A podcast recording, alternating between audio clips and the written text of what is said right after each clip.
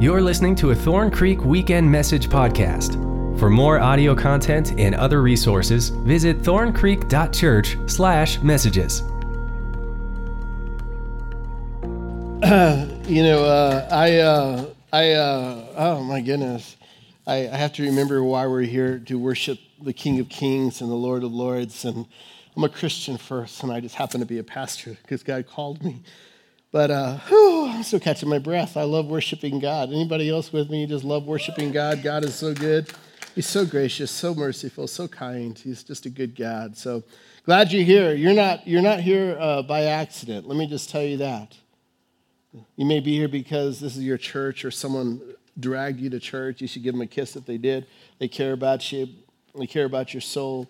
But God loves you and God has a word for you. Do you believe that? God has a word for you. So open up your hearts. Let's pray. God, thank you for your grace and your love, and thank you for your kindness. I'm so grateful, God, that you're not a God with a sledgehammer, but you're a God with a hand of love. And I'm grateful that your grace is greater than our sin. I'm grateful, God, that you are you're the one who's taken the initiative to love us before we even knew you. And some of us are here right now, God, and, and they're just running on an empty tank or they're discouraged. Would you minister to those who are at that low place in a special way here this morning? Others of us are just riding high and we're on the crest of a wave, Lord. We just worship you on that crest and we recognize you are the one responsible for that wave. And we choose to worship and honor you and, and, and live that life for you. God, I ask that you give me special strength in this service, Lord. You know, I preached this a couple of times already, but I pray that it's fresh I pray for your Holy Spirit, which I already sense is here, but I pray your Holy Spirit works in me and through me. And uh, may this message that come out be come from come from heaven.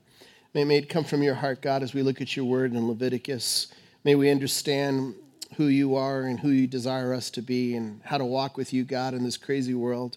So um, have your way here, Lord. It's in Jesus' name. Amen. Amen. Whew.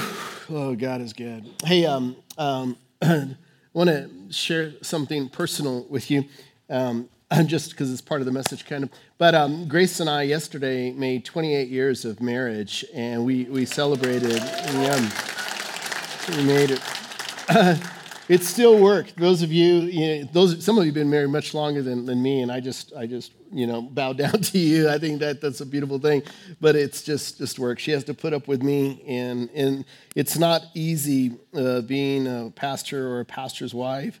I was telling someone the highs are higher and the lows are lower um, in in our position. But uh, we went to the the Denver Chop House. Anybody ever been to that steakhouse? It's a really, really good steak. in fact, I told Grace before we went there, I said, let's just get this out of the way. I'm not sharing my steak with you. Let's just get that's what I told her.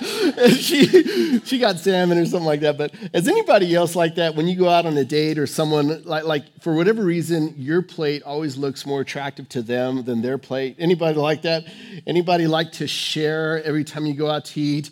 You, you, go you go to get a burrito and you want to share it. You know, you get a cookie and you want to share it. Anybody like that? Raise your hand. You'd be honest here at Thorn Creek. See, you'd love my wife. That's the way she's wired. Hey, Beck, you'd love my wife. That's the way. That's the way uh, she's wired as well. Um, but uh, I uh, I uh, I did that and it was a lot of fun. And then um, we went to a hotel. Bada bing, bada bum.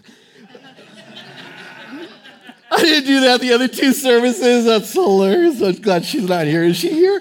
I hope she's not here. Okay. anyway, so went to the hotel, and uh, this is gonna be good service. Um, and uh, and and the knob in the shower was broken. The knob in the shower. Uh, have you ever been a hotel and it's like you know, Keith, you probably would have fixed it on the spot, but it was all loose and just wiggling around. And I'm thinking, you know, this is not a hotel that you pay by the hour. This is, should be a it should be a nice shower knob. And why is this knob not fixed? And it's kind of bothering me. I got to put all the way, and I'm like, you know, it's like you know. I know I sound, you know, whatever, but I'm just, it bothered me. And then the other thing I noticed were above the sink, there were three lights, and one of the lights kept flickering. And I'm like, are you serious? And, and, are you and one of the switches didn't work. Does anybody else notice the imperfections of like a hotel that you might go in and it kind of bothers you a little bit?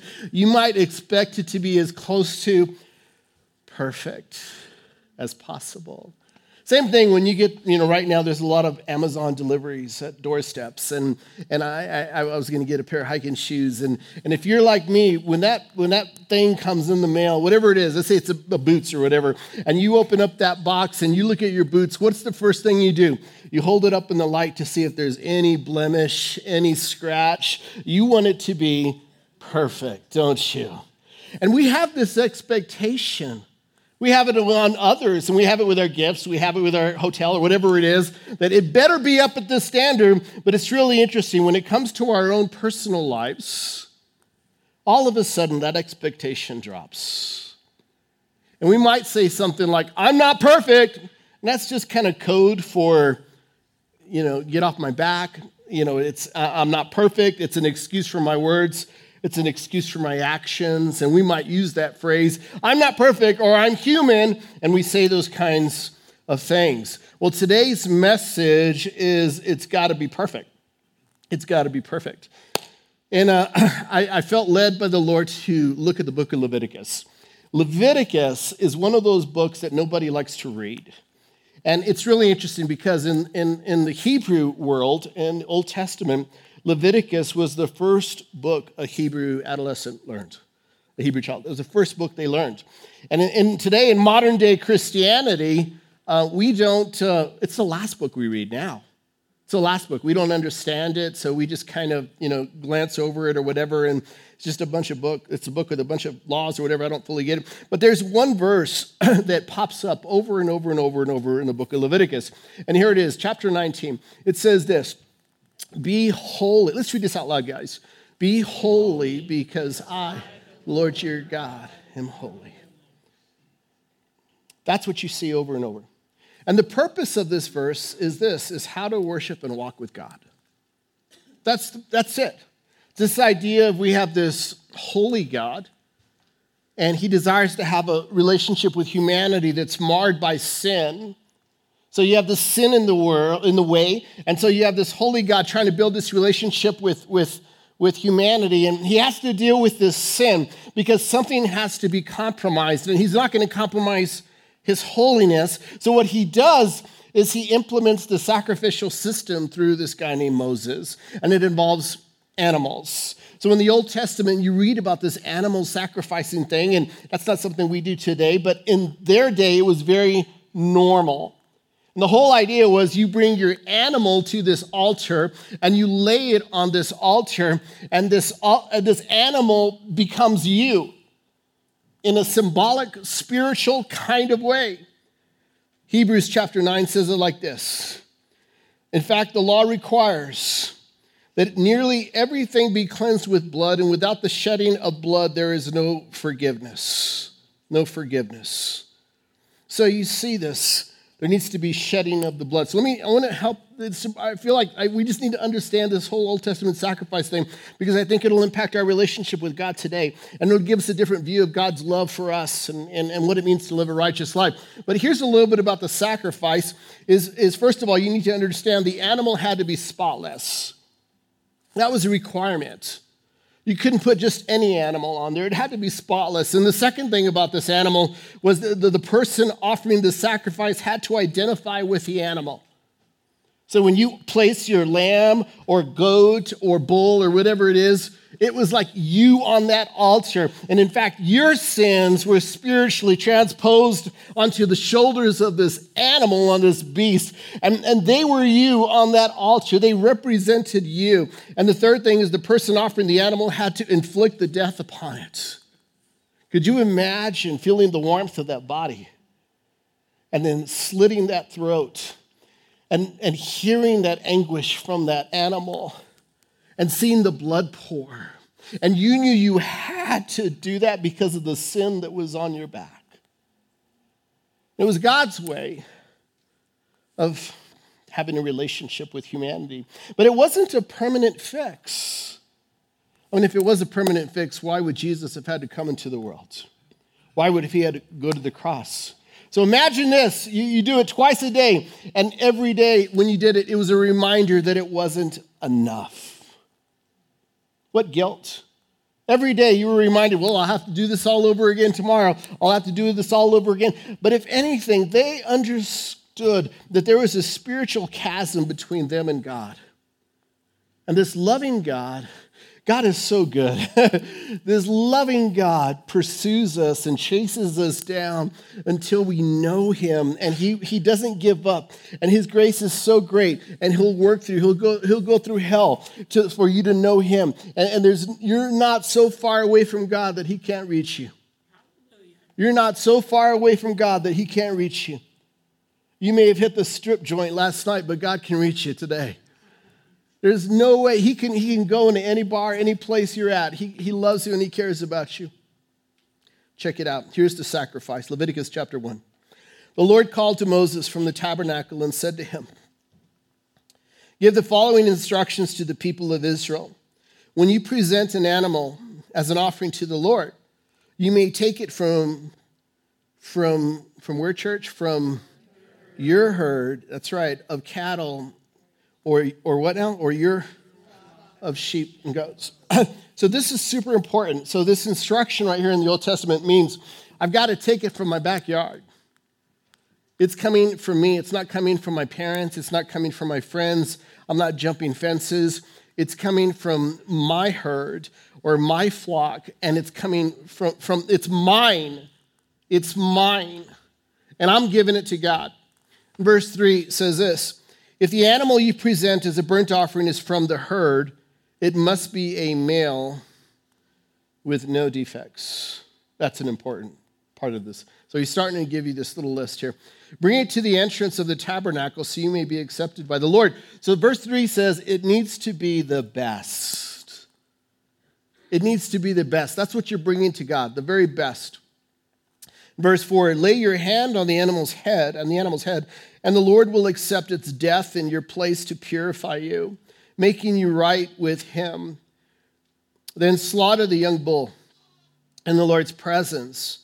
And Aaron's sons, the priest, will present the animal's blood by splattering it against all sides of the altar that stands at the entrance to the tabernacle. The blood purified the tabernacle. Then skin the animal and cut it in, into pieces. The sons of Aaron the priest will build a wood fire on the altar. They will arrange the pieces of the offering, including the head and fat, on the wood burning on the altar. But the internal organs and the legs must first be washed with water. Then the priest will burn the entire sacrifice on the altar as a burnt offering. It is a, what church? It is a special gift, a pleasing aroma to the Lord. Isn't that interesting? You ever go to the you know livestock rodeo or something and you smell all the animals? Could you imagine this whole thing of burning sheeps and burning goats and burning bulls and the smell it would emit? And here Scripture says it was a pleasing aroma to the Lord because of what it did for us. If the animal you present as a burnt offering is from the flock, it may be either a sheep or a goat, but it must be a male with what? perfection. What does this perfect sacrifice look like? Unblemished, no defects. Leviticus tells us this, chapter 22. You must not offer an animal that is blind, crippled, or injured, or that has a wart, a skin sore, or scabs. Such animals must never be offered on the altar as the special gifts to the Lord. If a bull or lamb has a leg that is too long or too short, it may be offered as a voluntary offering, but it may not be offered to fulfill a vow. If an animal has damaged testicles or is castrated, you may not offer it to the Lord. You must never do this in your own land, and you must not accept such an animal from foreigners and then offer it as a sacrifice to your God. Such animals will not be accepted on your behalf, for they are mutilated or defective. Pretty strong, isn't it? This idea of a perfect sacrifice and what God wants from us and our very, very, very best. So I really want this to sink in in your head. I want you to understand this passage. So I brought a friend out here to help help you understand this point here, guys. Um, Um, the French should be coming out any minute, and that'll uh, help us all understand what this uh, what this uh, little passage means here. Um, we got to go. We got to go in the house. And this was normal during the Old Testament days here. This was normal. Make sure he gets on there because, you know, good job, James. So, uh, so Pastor Nick is going to be our resident high priest here. He's going to be the priest to inspect the goat. I know he's very excited about this, this job. And uh, he's uh, so we're going to check out this goat to see if there's any defects with this goat because um, here's the first thing it can't be blind. So you want to make sure there, Pastor Nick, that it's, he's not. Check. Yep. All right. He's not blind, and he can't be crippled or injured. Make sure, make sure legs are okay and everything. Check. Yeah, you didn't do a very good job. It can't have a wart, skin sore, or any scab. Check for any skin sores. Watch where your fingers go, and uh, make sure there's no uh, scabs or anything. Check. You're good. You checked the whole goat. The whole goat. the legs can't be too long or too short. Make sure we, we, we, we double check that. Make sure. What? Check. what She's great. Look, perfect. Lord have mercy on us. All right. And it can't be pierced in any way. You- check that. Check. Did you check the tongue? Sometimes they. Not this good. Not this good. All right. Um, it, it can't have a slit eyelid, a speck in the eye, a commingling of the iris and the outer part. Yeah. Did you check the pupil? Like, did, did you check? There can't be any commingling going on there. All right. If, if it's if the tail of the animal does not reach the knee joint, it's blemished. It's blemished. All right. Uh, and here's the other thing: it can't have damaged testicles or be castrated. So check that part. she's a woman. She's a woman. Yeah. How do you, how do you know she's a woman? And it needs to be a male. Nope. Yeah. All right. So this is a blemish. Now, the other part in this exercise, come on up here, Pastor Name. According to Leviticus chapter 21, the priest also had to be examined. So this is an important part of, of the sacrifice because we want to make sure that the priest is right. So Dr. Lyon is here to, to, to make sure. So Dr. Lyon, um, he can't be blind, so make sure he, he can. Yeah, yeah. He's, he's got no injuries. Um, both hands and feet need to be equal length. That's important. His eyebrows can't be too. his eyebrows can't be can't be too long. Um, the eyes can't have any abnormalities. Do you have any? Ab- are, are you are you okay? Um, and, and there can't be any other issues. We're good. And any moral blemishes. That's what it is. We're good. All right, give him a hand, guys. Thank you so much. Uh, you know, when, when these sacrifices were, were, were taking place, you, you see, thank you, brother, I appreciate you. Give Pastor Nick a hand. He's been such a trooper. Love him to death. I want you to just keep that mental image of, of what it means to offer something to God. Now, here's what I want you to hear right here the character of the giver is worth more than the value of the gift. The character of the giver is worth more than the value of the gift. God would take the gift, but the character was more important, that it came from the best and that there was no moral blemish and it was authentic and that worship and then that gift meant something. Let's just flip it around. If you have a friend who's backstabbed you and spoke and slandered you and a so called friend and has done hurtful things to you, and they decide to give you a gift on Christmas, let me just ask you, how much is that gift worth to you? Or you have a spouse who's been unfaithful. You have a spouse or boyfriend, girlfriend, whatever, who's been unfaithful and they've hurt you and they've said harsh things to you and they decide to give you a gift. How much is that gift worth to you? Not much. Why? Because the character of the giver is worth more than the value of the gift. On the other side, if you have someone who you know loves you and shows you love and grace and kindness, and they, they, they just love on you in different ways, and they give you something small, how much is that gift worth to you? It's a lot. It's a lot. The character of the giver is worth more than the value of the gift. So when you come to God, your character matters in the eyes of God. Who you are matters. Going to church, good thing. All that stuff. It's all good. Worshiping God, good thing. But God looks at your heart. He cares more about your heart. He wants, he wants you more than anything else. God wants your heart before your gift. God wants your heart before your lip service. God wants all of you. Are you willing to give Him all of you? Are you willing to give yourself and say, God, take all of me? There's something that happens with the Israelites, their attitude changes.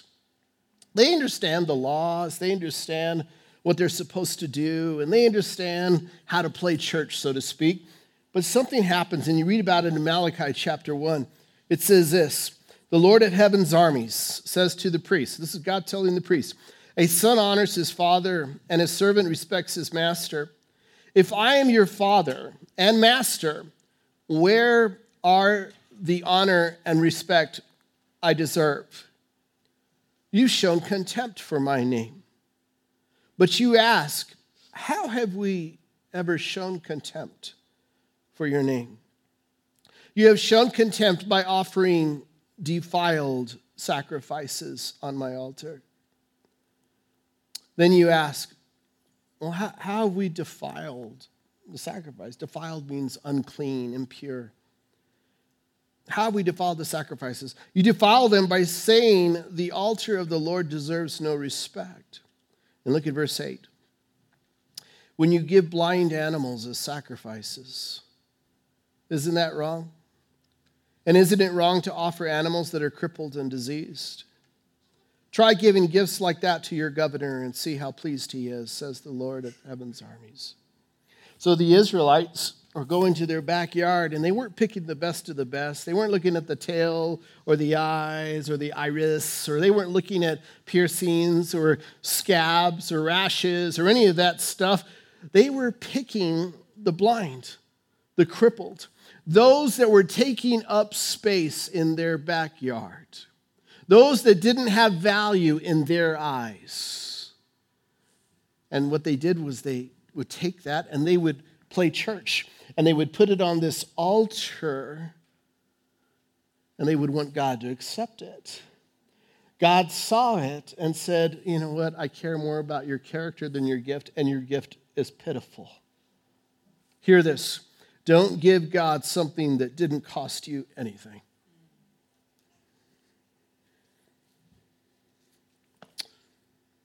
It's our human nature to want credit for something that doesn't cost us anything. It's our human nature.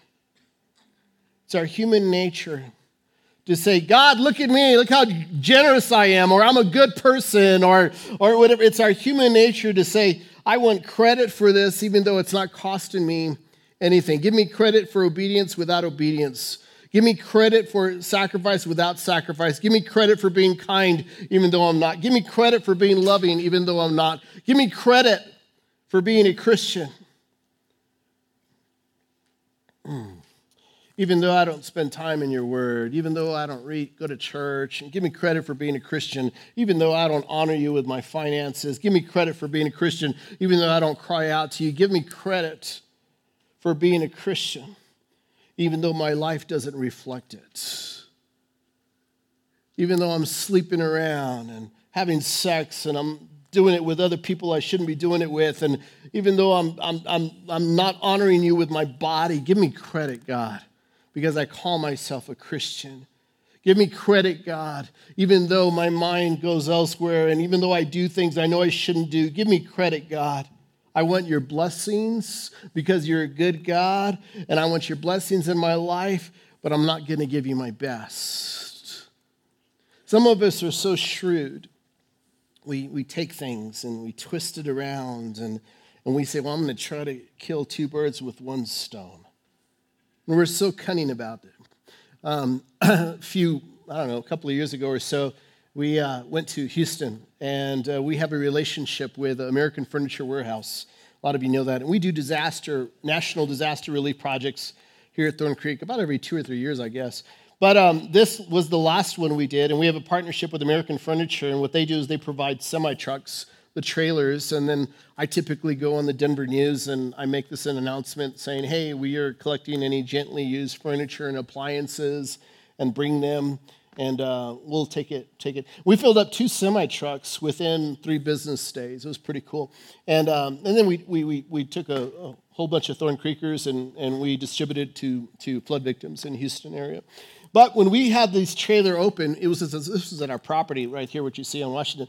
But um, we had people show up, and there were some people who gave like really, really, really nice furniture. I mean, it was pretty crazy. I mean, I mean, I mean, there was a little part in me that said, wow, this would look really good in my bedroom. You know what I mean? It was at that level.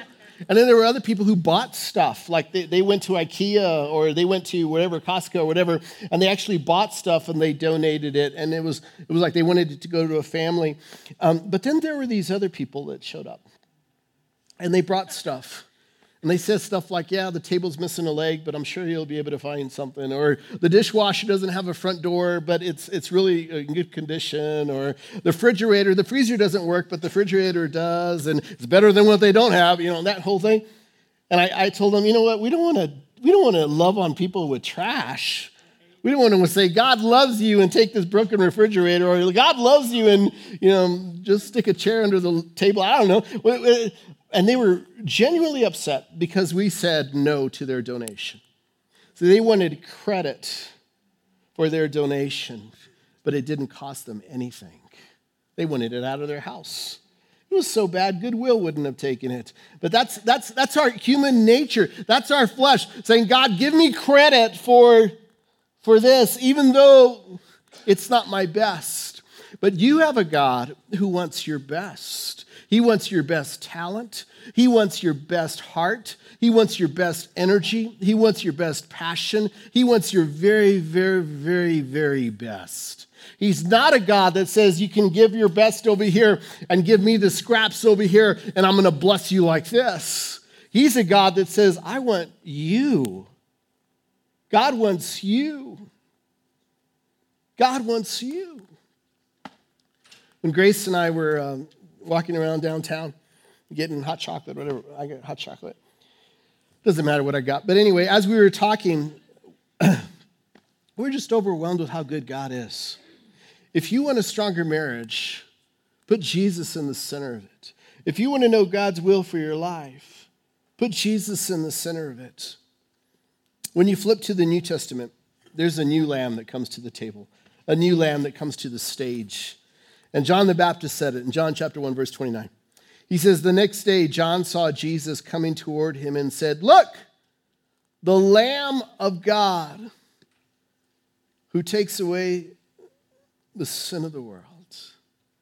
This was unlike any other lamb. Unlike any other lamb.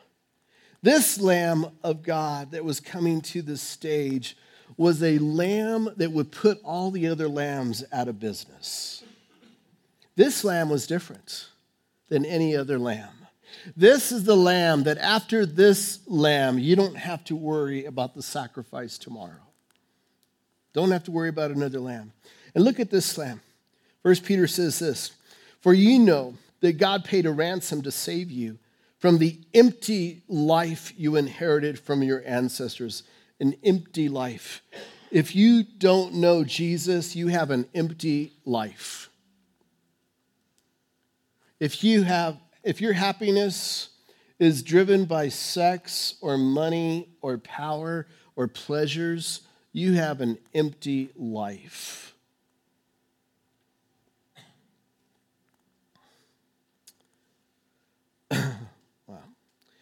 And it was not paid with mere gold or silver, which lose their value.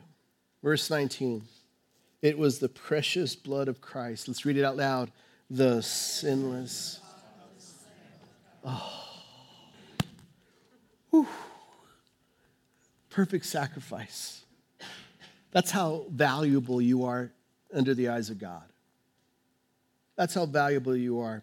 Hebrews says this under the old system, the blood of goats and bulls and the ashes of a heifer could cleanse people's bodies from ceremonial impurity.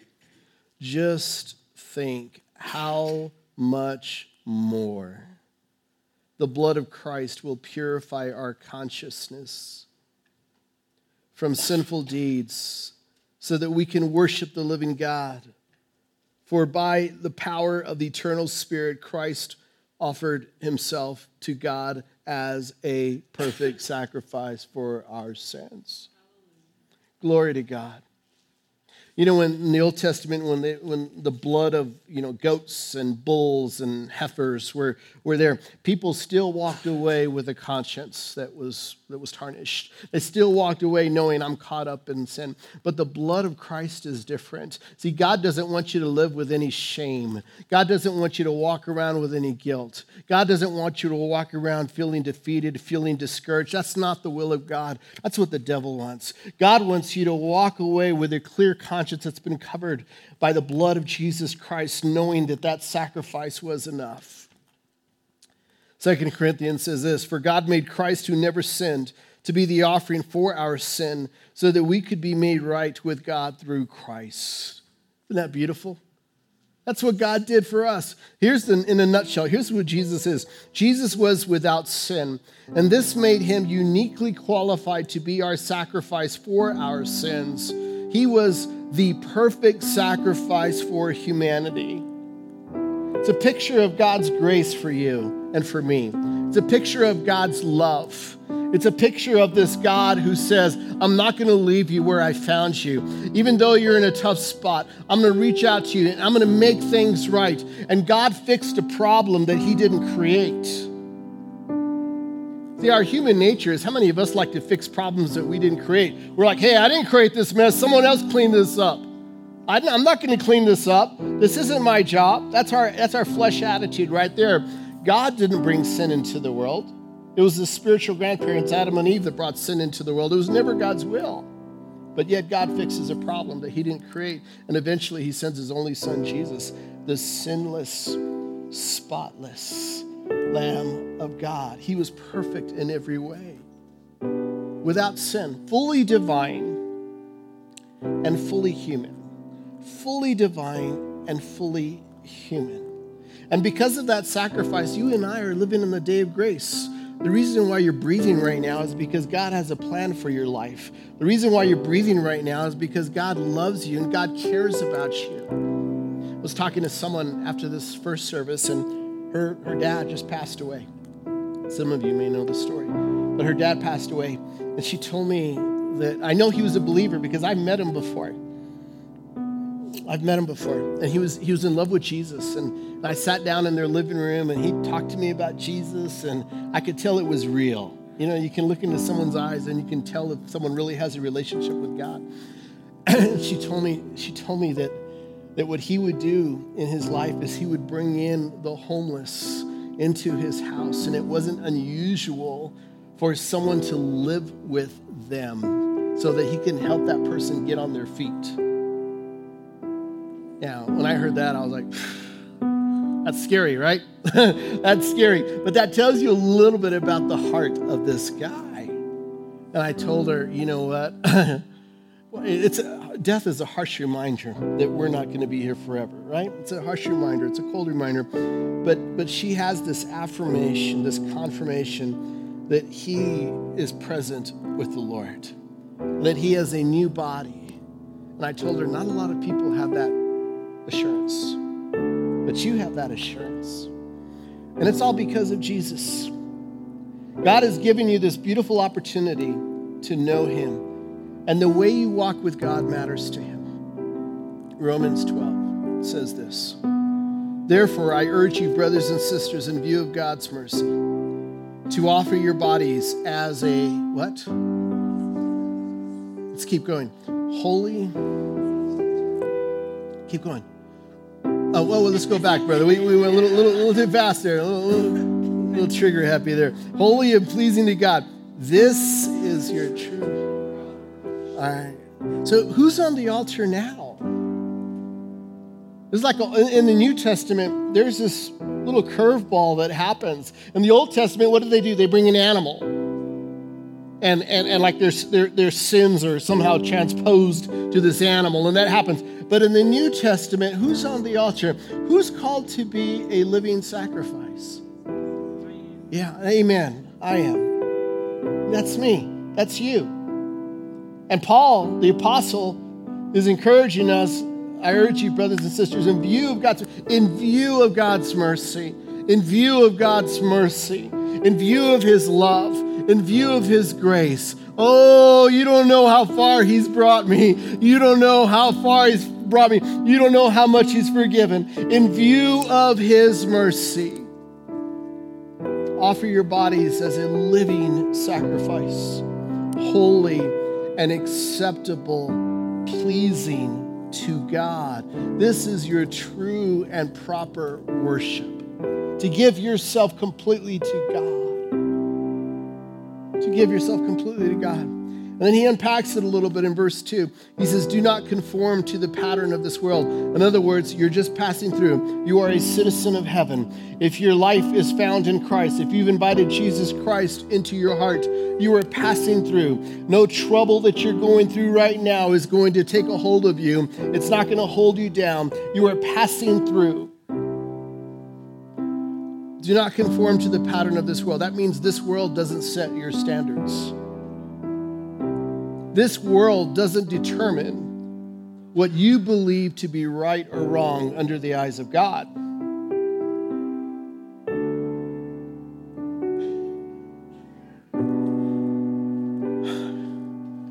If the world says there's nothing wrong with marrying more than one woman, does that make it right? no. It's because there's a different there's a different code book that I live by my heart and my life is wrapped up into this book, the Word of God that brings me life. And we're not to be conformed to the pattern of this world, but we're to be, what now? We're to be, that means a change. And how do you do that? By the, by the renewing of your mind. Turn to the person next to you and just tell them, change your mind. Can you do that? I know some of you are so stubborn, you're so set in your ways, you just like, you didn't even hear that. Turn it again and tell them again, change your mind. I'm with you. I'm with you. I get it. Change your mind. See, you can't, God, God can't change your heart until you change your mind. Until you see your life, until you see yourself differently, until you see that blemish in your life that blemish, that thing that you've been living with that you like worship, you can't worship something and change it simultaneously. If you're on the top of the hill, then you're not going to want to, you're not going to be, you're not in a position to experience God's transforming power. Do not be conformed to the pattern of this world, but be transformed by the renewing of your mind. And there, there's this one word right there after the sentence. What, what does it say? Then. Do you see that? Can you say then out loud with me? Then. See, it's saying if you do these things, do not conform to the pattern of the world. be a living sacrifice, holy and pleasing before God. And do not conform to the pattern of this world, but be transformed by the renewing of your mind then. One more time, then. Now, everything that happens after then happens only because of the decisions you made before then. You hear that? If you do these things, then. Well, what happens? Then you will be able to test and approve what God's will is, his good, pleasing, and perfect will. So this half says, then you will know the will of God for your life. You want to know the will of God for your life? You want to know your future? You want to know God's plan for you? You want to know how God wants to use you? You want to know the life God has for you? Do you want to experience that rich plan? I do. Well, you got to pay attention to before then. I urge you, brothers and sisters, in view of God's mercy, to offer your bodies as a living sacrifice, holy and pleasing to God. This is your true and proper worship. And do not conform to the pattern of this world, but be transformed by the renewing of your mind. This sounds so unproductive. I get it. It's like if you really want to know God's will for your life, here, go to your bedroom and open up God's word and seek Him with all of your heart. I know it's like, really? If you really want to know God's will for your marriage or for your life, get in your car and open up this book while you're in the car and by yourself and seek God and say, God, I need you. See, God knows the desires of your heart. He knows your fears. He knows you so well. He knows the gifts He's given you because He's the one who's given them to you. He's the gift giver. But if you really want to know, here's the message, guys. God wants you to be a living sacrifice. Be a living sacrifice. It's a really weird thing that happens when you're a living sacrifice. When you're a living sacrifice, it's not about your wants. It's not about your wishes. It's not about your desires. It's not about your preferences. It's about God, I am just giving myself to you. No strings. I'm giving myself to you, God. No strings. And you give yourself to God. Don't give yourself to a man or a woman or a job or a boss or whatever. Give yourself completely to God because no one can satisfy you like Jesus. No person can satisfy you like Jesus. No career, no amount of money can satisfy you like Jesus. Only Jesus satisfies. He knows how to go deep, like the woman at the well. He knows how to go deep. He knows how to touch those places. I was talking to someone at King Soopers and said, How are you doing? And he said, The truth is, I'm so empty right now. Refuses to come to church. I was like, Dude, there's a well over here for you. It's a beautiful well. Why are you walking, doing life like that? It's terror. Have you ever gone, gone through life feeling empty? You ever been at church feeling empty? It's not fun. Some of you, this is your prayer. This is the, this is what I'm going to ask you to do: is uh, is become a living sacrifice to God. Um, I want to pray for you. And some of you, maybe your first step is to ask Jesus into your heart. Maybe that's a decision you just really haven't made. That's your, the greatest prayer you can pray. And I want to pray for you. And then others of you, you might consider yourself a Christian, but you're not a living sacrifice to God. And you don't honor God with your body. You don't honor God with yourself. And God sees it. God wants the very, very, very best. When you give Him what costs you the most, most, He moves in the greatest way in your life. God, thank you for your grace. thank you for your love. We humble ourselves before you. And uh, Jesus, we cry out to you. We need you. And if you're ready to invite Jesus into your heart, would you just say this? Say, Jesus, come into my heart. Be my Savior and my Lord. Forgive me for my sins. And I turn away from those things right now. I want to be a Christian. So take over me and my life, my past, present, and future, and put your Holy Spirit inside of me too, because I need your Holy Spirit. I choose to become a Christian this morning. Others of you who might consider yourself a Christian already, but maybe you're not a living sacrifice, would you say this? God, this morning, I want to be a living sacrifice to you according to Romans chapter 12, verses 1 and 2. I ask you to see if there's any blemish in my life. Take a look at my character. Take a look at my thoughts, even my hidden thoughts, and take a look at my heart and the desires, and take a look at what I look at and what I listen to. Take a look at how I, I, I give myself. Just look at every corner, open every door of my heart, of my mind, and tell me if there's any blemish. And I ask you to make me clean. Put your Holy Spirit inside of me sanctify me, set me apart. That's what holiness is. Set me apart by the power of your Holy Spirit. And I pray to be a living sacrifice. Even though I'm in this world, I want to be not of this world. Even though I'm in this world, I'm not of this world. And may I be a billboard of your grace and your love and your power and evidence that you can change any life. Thank you, God, for church. Little slice of heaven. Thank you, God, for church. Coming together with other people, and we all need your grace. We all get to worship you. We're all fighting the good fight. We love you. It's in Jesus' name we pray.